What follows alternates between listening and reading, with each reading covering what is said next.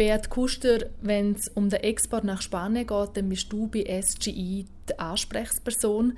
Viele Schweizer kennen Spanien als Feriendestination mit gutem Essen und gutem Wein oder auch als Fußballnation. Was macht Spanien als Exportland spannend? Ja, grundsätzlich ist es einmal gut, dass Spanien so positiv besetzt ist und das macht das Land natürlich dann auch aus wirtschaftlicher Sicht umso attraktiver.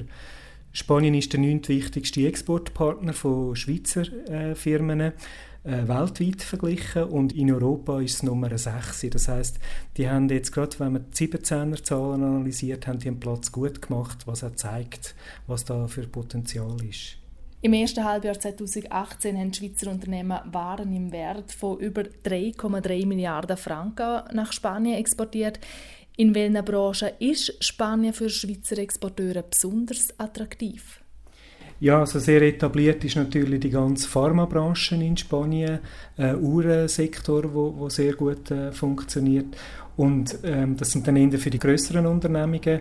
Für die kleineren ist eigentlich alles immer noch sehr ähm, attraktiv. In den vergangenen Jahren und jetzt auch dieses Jahr, was man feststellt, ist die Nachfrage nach ICT-Fachkräften. Ähm, da hat Spanien sich extrem gut etabliert. Ähm, da finden wir auch sehr gut ausgebildetes Personal und das hilft auch in der Schweiz ein bisschen die Lücken zu füllen ähm, von dem ganzen ausgetrockneten Sektor. Ich glaube aber auch Digitalisierung generell ist sehr attraktiv in, in Spanien. Da hat sehr viele Projekte. Die sind zum Teil schon viel weiter als wir in der Schweiz, was das anbelangt. Und ähm, was in den letzten Jahren sehr vernachlässigt worden ist, glaube ich auch, ist die MEM-Industrie. Also ähm, die klassischen MEM-Güter, die Exporte haben gestockt, aber da ist Nachholbedarf, weil gerade die Investitionen in dem Bereich wieder ähm, sehr gestiegen sind aufgrund von der Situation, die sie haben. Die vier grössten Städte Spaniens sind Madrid, Barcelona, Valencia und Sevilla. Findet in diesen Städten auch das Business statt? Ja, das sind jetzt die vier grössten Städte. Die sind geografisch im ganzen Land verteilt oder Mittelspanien bis in Süden. Küstenregionen, nicht Küstenregionen. Und so diversifiziert ist auch eigentlich das ganze Land. Das heißt, wir haben sehr äh, geografisch eine grosse Fläche. Wenn wir Madrid als Hauptstadt anschauen, das ist eigentlich Dienstleistung und Logistik-Hauptstadt für ganz Spanien. Vermehrt ähm, sind dort auch ICT-Dienstleistungen, ähm, die sehr stark nachgefragt sind. Barcelona ist so Pharma- und Petrochemie-Hauptregion, also ähm, Katalonien schlussendlich, wo aber auch ICT-Anbindung hat äh, mit sehr guten Universitäten und Fachhochschulen. Wenn man dann weiter in den Süden geht, Valencia, Sevilla, ja, das, äh, wie es der Name schon sagt, wir gehen weiter in den Süden runter. Das heißt, da wird dann auch das Einkommen, äh, die Infrastruktur wird schwächer oder dünner äh, gesät. Aber je nach Branche kann das durchwegs dann sehr spannend sein, sich auch in diesen Regionen einmal zu informieren, was es dort für Potenzial gibt. Ich glaube, schlussendlich, was zählt, ist, was man für das Produkt exportieren will. Wir haben verschiedene Städte in Spanien, wir haben verschiedene Regionen. In Spanien werden zudem auch verschiedene Sprachen geredet. Muss ich als Exporteur die verschiedenen Sprachen können? Ich glaube, was sicher von Vorteil ist, wenn man mal die Landessprache kann, die offizielle, das ist Spanisch. Das hilft immer, äh, wenn man sich äh, in der Sprache vom, vom Exportmarkt kann, ähm, austauschen kann. Es zeigt aber in den letzten paar Jahren, dass die Spanier aufgrund von der Krise extrem viel Fortschritt gemacht haben, was die Fremdsprachen anbelangt. Das heißt, Englisch ist heute fast ähm, ein Must, wo jeder redet. Viele haben auch mal ein Austauschjahr im, im Studium gehabt. Das heißt, im besten Fall findet man auch deutsch sprechende Leute. Aber ich glaube, Spanisch ist nicht mehr ein Must, dass man ähm, Erfolg haben kann im Land wenn ich mich als Unternehmen entscheide, nach Spanien zu exportieren? Was muss ich bei der Vorbereitung von dem Export beachten? Ich denke, wichtig ist, dass man vielleicht schon mal exportiert hat, in ein Nachbarland idealerweise. Und nachher, ähm, aufgrund eben von dem, dass Spanien Nummer 6 ist, was die Exportdestination anbelangt, kommt dann Spanien ziemlich schnell einmal in Radar. Wichtig ist, dass man sich einmal über so ein Land informiert, was bezogen auf das Produkt, auf die Dienstleistung, die man will, ähm, anbieten will, was hat es für Potenzial. Und da können auch wir mit unserem Swiss Business Hub sehr gut ähm, im Service Public Bereich, also unsere ähm, Grund Leistung ist, können wir das anbieten, dass man mal erste Gratisinformationen über, über den Sektor kann geben und nachher muss man strukturiert vorgehen. Das heißt, in der Regel sucht man dann einen Vertriebspartner oder äh, gründet eine eigene Gesellschaft je nach Bedürfnis. Und ähm, ein ganz wichtiger Punkt ist auch, wer ist schlussendlich der Kunde, der Endkunde? Ist das ein, privatwirtschaftliches Unternehmen oder ist es der Staat? Wenn man den Staat mit dem Staat zusammenarbeiten tut, dann braucht man in der Regel einen starken Partner vor Ort oder noch besser, dass man eine eigene Tochtergesellschaft gründet. Und Dort äh, ist auch noch zu erwähnen, dass dann das Zahlungsmodell ein bisschen anders aussieht, die öffentliche Hand oder die private Wirtschaft. Da muss man einfach, was Zahlungsmodalitäten äh, anbelangt, muss man einfach ein bisschen mehr Geduld haben, als wir das in der Schweiz gewöhnt sind, vor allem wenn es auch um öffentliche Aufträge geht.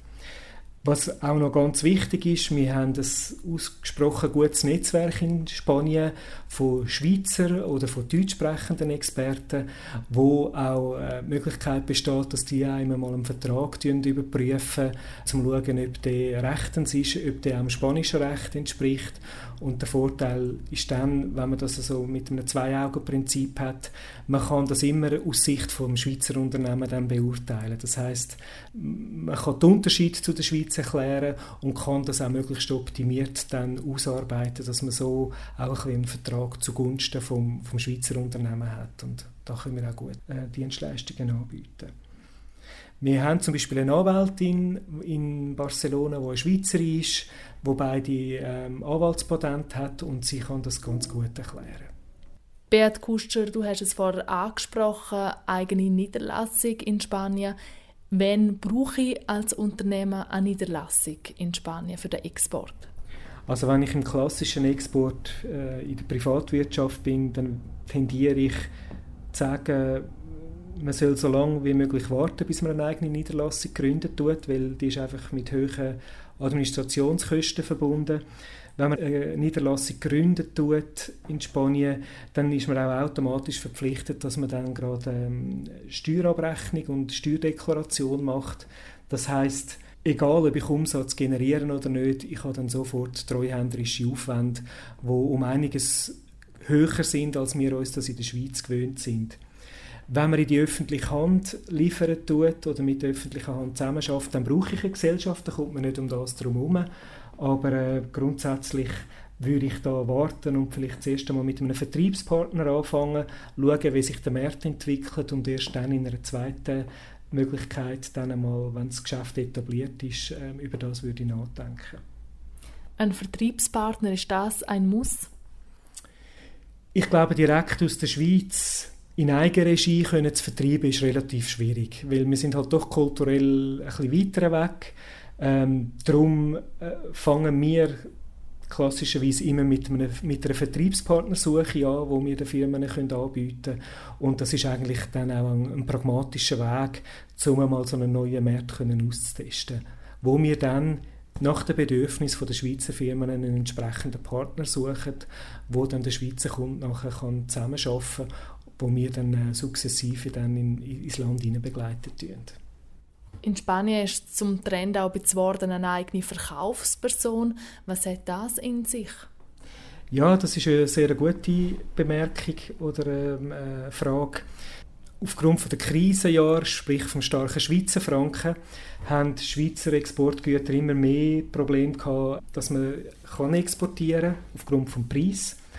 Und man hat vermehrt Kontrollen über den Vertriebskanal haben. Das heißt, man ist so, eine, so ein in, einer, in, einer, in einem Konflikt, dass man einerseits einen, einen Vertriebspartner zu wenig direkt kann steuern kann, kontrollieren, was er macht.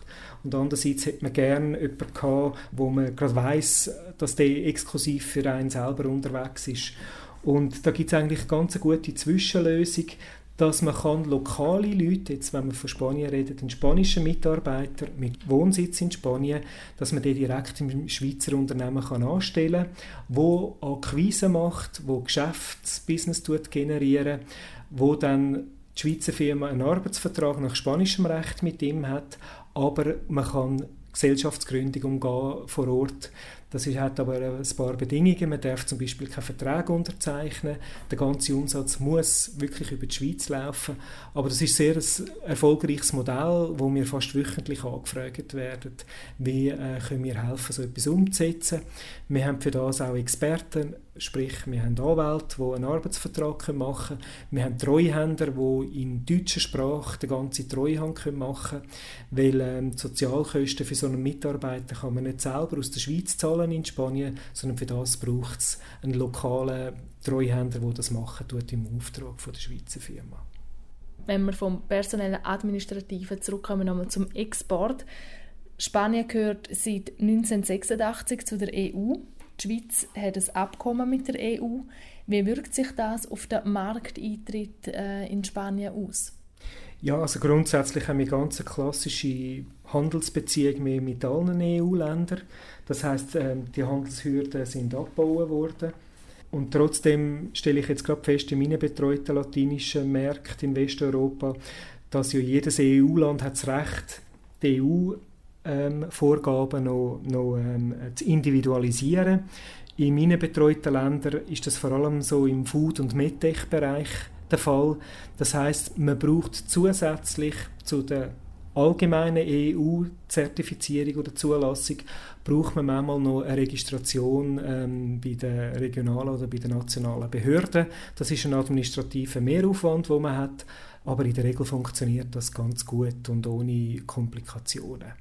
Es geht einfach darum, dass der Staat zum Teil bei, bei gewissen Produkten wie eben Food- oder Medtech-Sachen wissen was für Produkte im Umlauf sind, um ihre Bevölkerung zu schützen. Sind Schweizer Produkte in Spanien gefragt, beziehungsweise ist Swissmade das Verkaufsargument in Spanien? Swissmade ist nach wie vor ein, ein, ein, Qualitätszeichen, obwohl viele Schweizer Firmen immer denken, ja, ich kann nicht mit dem punkten, aber das ist es immer noch. Ich glaube, man muss heute gut können abwägen, Swissmade ist gleich teuer, das ist die Wahrnehmung. Und es gibt sehr viele Firmen, die sehr kompetitive Produkte haben. Man muss einfach das wohl dosiert umsetzen. Man muss schnell dann mit dem Preis können argumentieren. Das heißt, ähm, das überrascht immer wieder viele, dass eben Swissway nicht nur teuer ist, aber man muss es erklären. Und dementsprechend empfehle ich immer, dass man das vorsichtig braucht, aber doch gezielt einsetzen tut. Vielleicht Swissmade im erweiterten Sinn. Wir haben viele Firmengründungen gemacht jetzt für Schweizer Firmen in Spanien.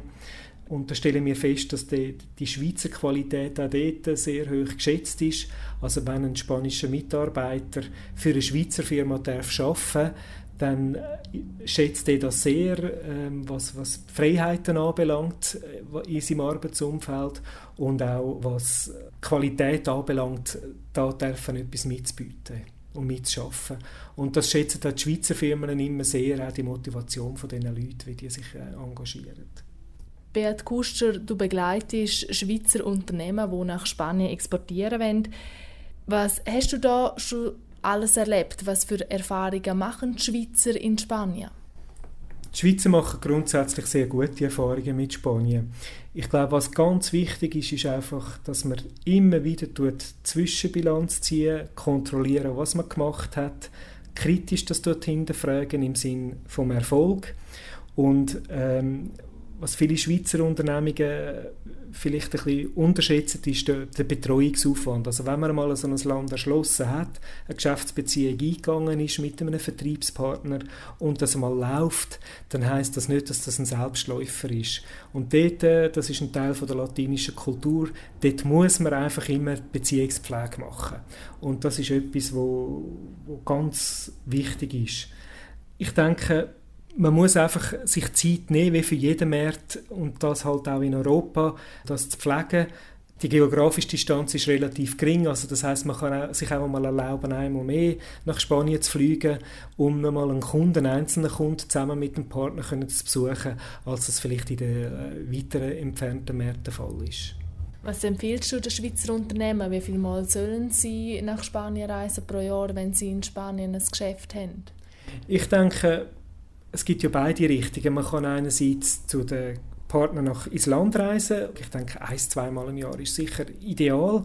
Man kann ja auch einmal die Leute in die Schweiz einladen, die Vertriebspartner, denen einmal in der Produktion eine Schulung zeigen oder das neueste Produkt zeigen, dass sie sich auch identifizieren können mit dem Produkt und auch die Hintergrundinformationen wissen, wo und wie wird das produziert und das ist dann auch wieder ein Verkaufsargument.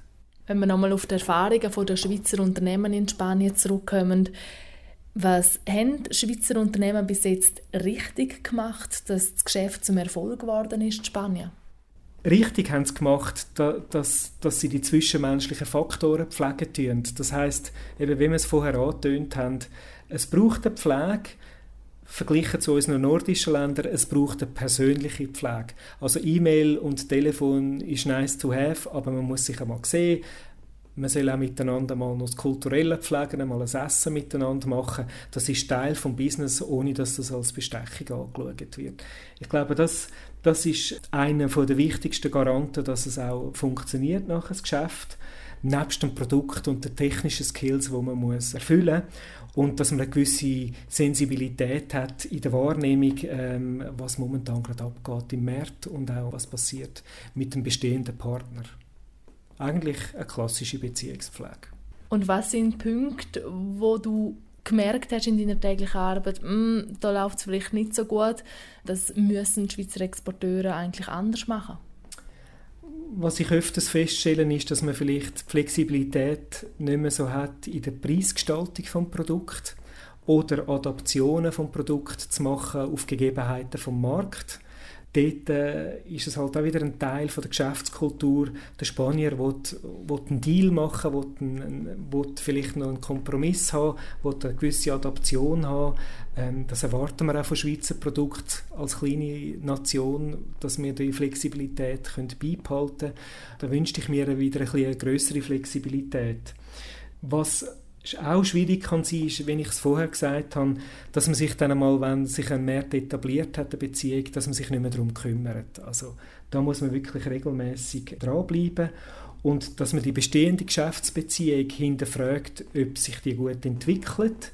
Äh, wenn sie nicht gut entwickelt ist oder sich gut entwickelt, dass man dann Anpassungen vornimmt und auch den Mut zu haben, wenn es dann wirklich nicht klappt, dass man die Beziehung beenden tut und vielleicht eine neue Partnerschaft eingehen und jemanden Neues suchen tut, sofern der Markt das Potenzial hat für das Produkt. Ich glaube, es ist immer eine gute Möglichkeit, wenn man eine erste, zweite Chance gibt mit dem bestehenden Partner, aber irgendwann muss man dann einmal den Mut haben, können abzubrechen und etwas Neues zu probieren. Dort vielleicht einfach ganz wichtig auch, wenn man Verträge eingeht, immer gut schon, wenn man Vertragsentwürfe hat, prüfen lassen, sind die Verträge gut gemacht. Das heißt, hat man nicht Ausstiegsklauseln, die finanzielle Konsequenzen hat, ähm, dass man die Sachen wirklich in der Entstehung schon gut tut, ähm, überprüfen lassen. Und für das haben wir ja, wie gesagt, unsere Experten. Wir haben es angesprochen, eben Switzerland Global Enterprise und der Swiss Business Hub helfen beim Markteintritt, beim richtigen Geschäftspartner suchen, beim Marktanalyse machen kann ich als Exporteur auch kommen, wenn ich, wenn ich ein Problem habe in Spanien, was du jetzt gerade geschildert hast. Hilft SG und der Swiss Business Hub dann auch weiter? Ja, sogar sehr gut können wir da helfen.